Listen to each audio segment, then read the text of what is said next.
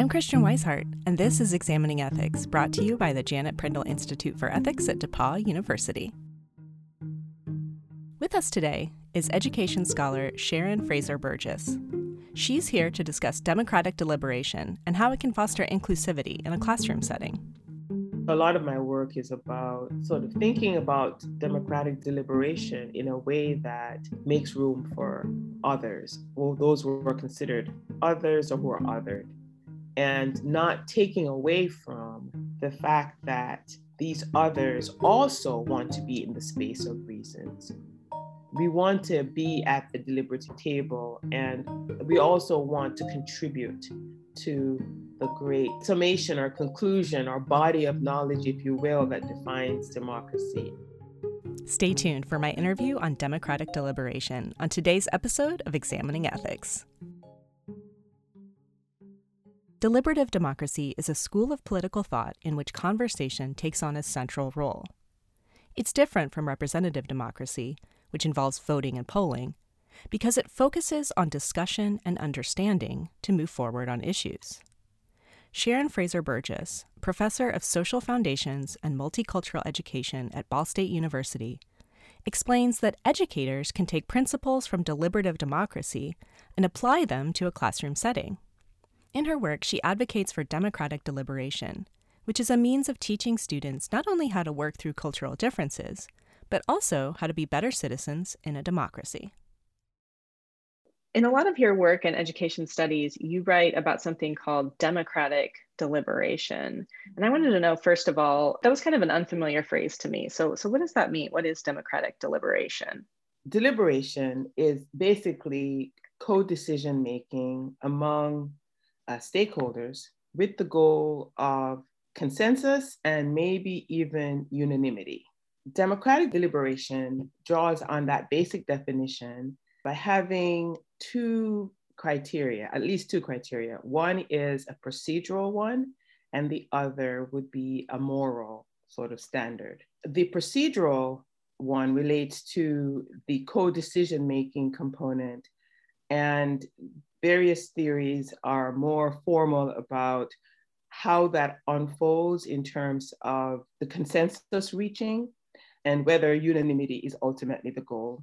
And then there's also the moral piece, which is inclusiveness. That is, insofar as we are dealing with citizens, then there should be political equality, which is the very essence, right, of, of, of citizenship.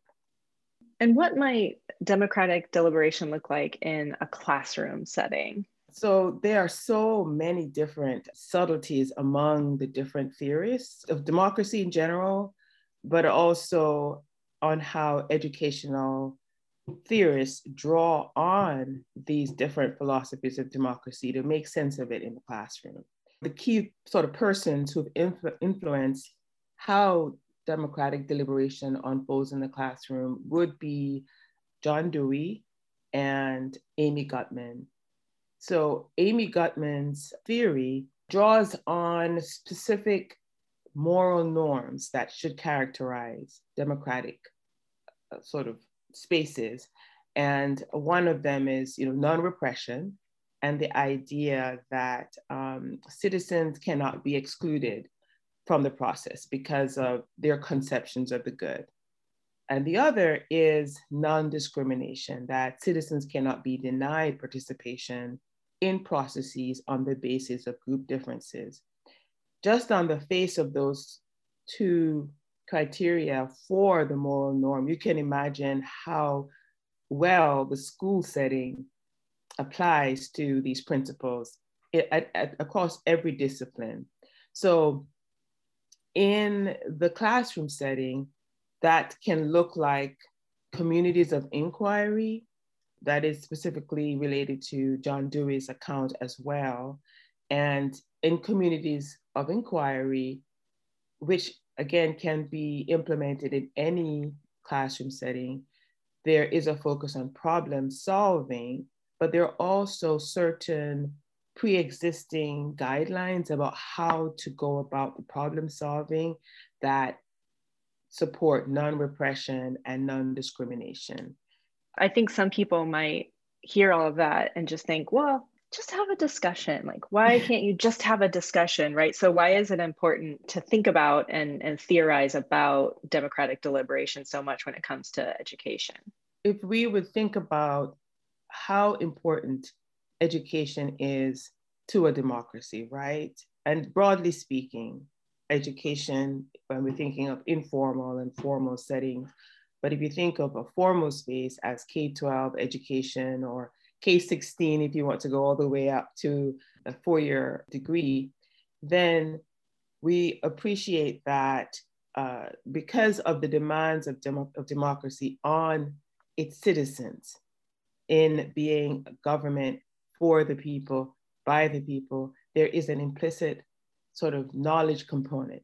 All of that is the backdrop of what kinds of procedures do we need to master in order to participate right in that process and so schools are the places where we build civic competency and the knowledge that is needed and of course social studies does that but also a sense that we uh, that, that that democracy rests on our, so, our, our shoulders and we're co- cultivating citizens and that is a primary aim of education. So, with that backdrop, deliberation is sort of petite democracies in the classroom. And we are practicing all of those qualities, being able to listen to views that are different than yours, identifying the basis on which we include evidence and exclude some evidence as we reach convergence. All of those qualities of learning to navigate disagreement and come to some some basis of consensus all of those qualities and traits are, are essential right for democracy. So education has a lot at stake in cultivating that and that was thomas jefferson's belief from the inception in the in the 1700s when he fought so hard for education to be free and available to everyone and publicly supported because he he also understood that we um, we need we need uh, this a threshold of of democratic competency. Granted, he had a very limited view of who would qualify, but you know the idea was still a good one at the time. Yeah, I want I want to talk more about the the differences between you know Thomas Jefferson's ideal and the kind of mm-hmm. reality of the 18th century. Are there any kind of rifts today, right, between the ideal of democratic deliberation that John Dewey and Amy Gutmann came up with and mm-hmm. what actually might happen in the classroom? Uh, yes, there is a lot of disagreement.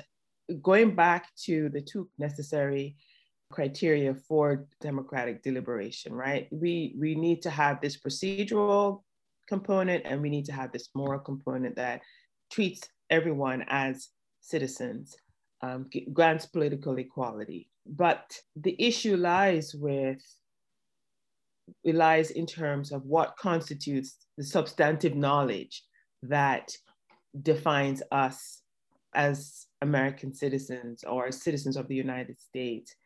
And therefore, there's disagreement about which ideals we can draw on to find unity. And I, I, can only, to give an example of this, I would point uh, to a longstanding agreement in the sort of philosophical community regarding whether there should be appeal to ideal theory in the moral norms or there should be some adjustment of the facts on the ground. And Danielle Allen, who's a well-known theorist of democracy, talks about in her book, Talking to Strangers, she references the fact that Hannah Arendt, another well known democratic theorist, did not support desegregation of schools in Arkansas.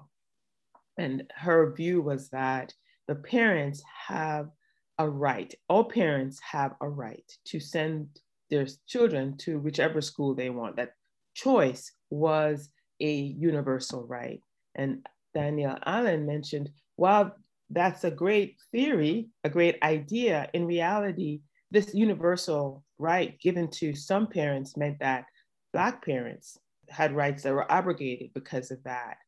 And so that's an example of where appeal to universality in a practical way raises these conflicts and therefore mean that we're, we're fighting on the ground in schools about how to navigate this difference between the ideal and the practical. You know while we're while we're talking about like divergences um, do you have a do you have an idea or have you have you come up with an idea about democratic deliberation that kind of diverges from the original thinking about it? I do. I've thought about how to hold on to the best of democratic deliberation which is its procedural kind of rationality and its commitment to equality by granting epistemic or knowledge status to more individuals. So, so the, the, way that this appeal to idealism works out, it means that in the case of Arendt, it would be difficult for Black parents to say, accommodate my context on the basis of my identity. And the fact that I'm a, I'm a member of a, a political class that's been historically oppressed.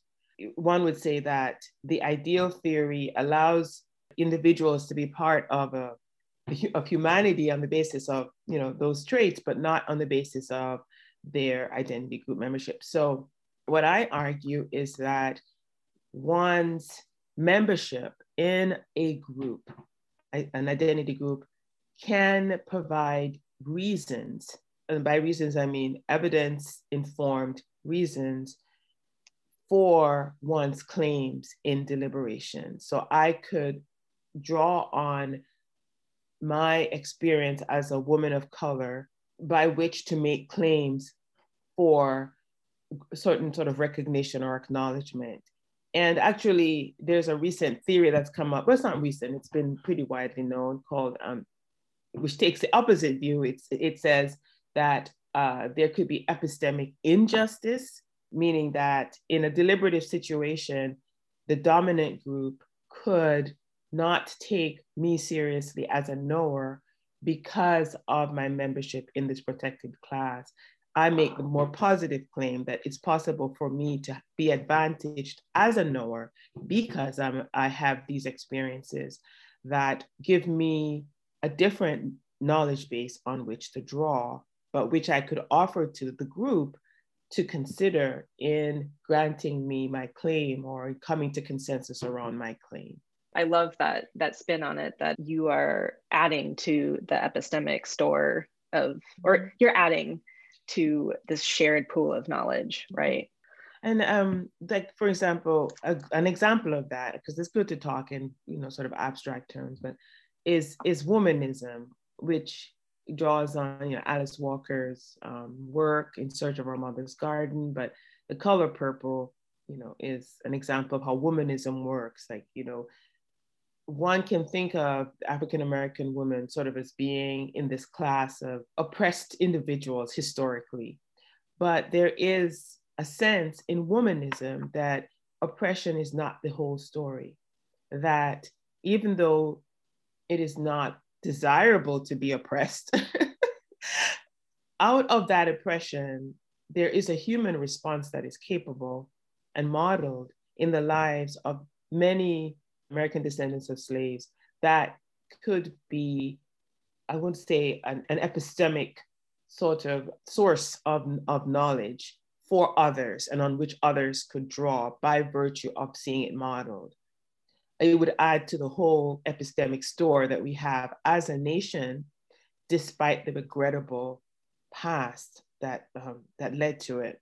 There's a difficulty with reconciling the pain of the past and, and sort of saying who's blameworthy and who's not, and acknowledging that regardless of that, there are multiple examples of individuals who have transformed that experience without bitterness into a mindset, certain dispositions that they model for individuals who may not have come from that background, but have the advantage then of saying, well, I can see this citizen was able to acquire X trait of sort of radical self love and also a sort of, I won't say resilience because that's kind of an overused term, but uh, a sense of that themselves as a person in the divine gaze, for example. And that is what they're drawing on as they navigate the, the, the challenges in life. Um, that's an example of how there can be a knowledge base that one brings to a deliberative table that others who don't come from that identity and may even be in the majority can then begin to recognize and acknowledge. What's the function of of trust just in general in education, but specifically in these, you know, deliberation settings mm-hmm. that you're talking about? If we begin with ideal theory, trust is taken for granted in the intersubjective space of education. The teacher is the caregiver, and some even think of the teacher as the midwife of democracy, if we want to draw on kind of a Socratic reference. And this trust does not have to be earned. Thinking again in ideal, right? The, the theory, the trust does not have to be earned. The teacher is implicitly committed to the to the task, and the students implicitly trust the teacher. In reality, that is not what happens, especially given that there is likely to be cultural differences in many spaces between the teacher and her students. And you know, 90% of teachers are female. This is not all about racial difference. There's also differences of um, socioeconomic status and differences of gender and sexual orientation. And, and so I don't think, I, I think that we can no longer take it for granted that trust is sort of the currency of education. And also, student to student as well. Again, we would want to hope that in the classroom space, trust is taken for granted when students are together, but our differences in many different forms lead in a classroom setting, particularly as students get older. And by you know in, high school these differences are leading the interactions. So the point that i would put forward is that trust has to be generated and it has to be intentionally generated in the classroom. And it is the teacher's primary task to generate that trust in developmentally relevant ways for students from K through 12. And doing that does involve some very specific pedagogical choices that are made in the classroom. Yeah, so my my last question is a kind of personal one, which is why do you care about these issues and and why is this something that you've chosen to focus on in your in your scholarship? Uh, thank you for that question because that personal motivation, I think, is critical to the scholarly task. You know, my work really comes out of my experience as a academically trained philosopher and loving Western academic philosophy, but bemoaning the fact that my experience, my lived experience, was not reflected or even theorized in much of the literature. So basically, deliberative democracy did not take into account my lived experience. And so my initial task, once I passed all my courses and comprehensive exam and could not be kicked out of the program was to figure out how to theorize my experience in a way that would make it a competitor, um, not competitor, but on par or interlocutor, if you will, with the pre-existing philosophical theories. And so a lot of my work is about thinking about democratic del- deliberation in a way that makes room for others, well, those who are considered others or who are othered, and not taking away from the fact that these others also want to be in the space of reasons. We want to be at the deliberative table and offer claims that are rationally weighed in, in just as everyone else. We also want to contribute to the great summation or conclusion or body of knowledge, if you will, that defines democracy, and to have others gain from our experiences as much as we gain from theirs. So there needs to be true mutuality and reciprocity, if you will. And so my, my much of my, my philosophical work has been thinking about that and then filtering it down to the classroom level as I think about students, um, not not uh, certainly students of African descent, but a multicultural democracy is one in which everyone benefits from difference, and difference is contributing to the quality of life for society. That's what I've always been striving to do, is thinking about how that's possible.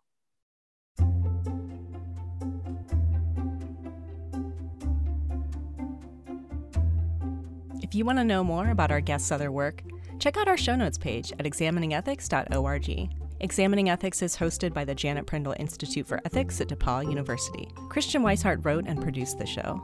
Our logo was created by Evie Broges. Our music is by Blue Dot Sessions and can be found online at sessions.blue. Examining Ethics is made possible by the generous support of DePauw alumni, friends of the Prindle Institute, and you, the listeners. The views expressed here are the opinions of the individual speakers alone. They do not represent the position of DePauw University or the Prindle Institute for Ethics.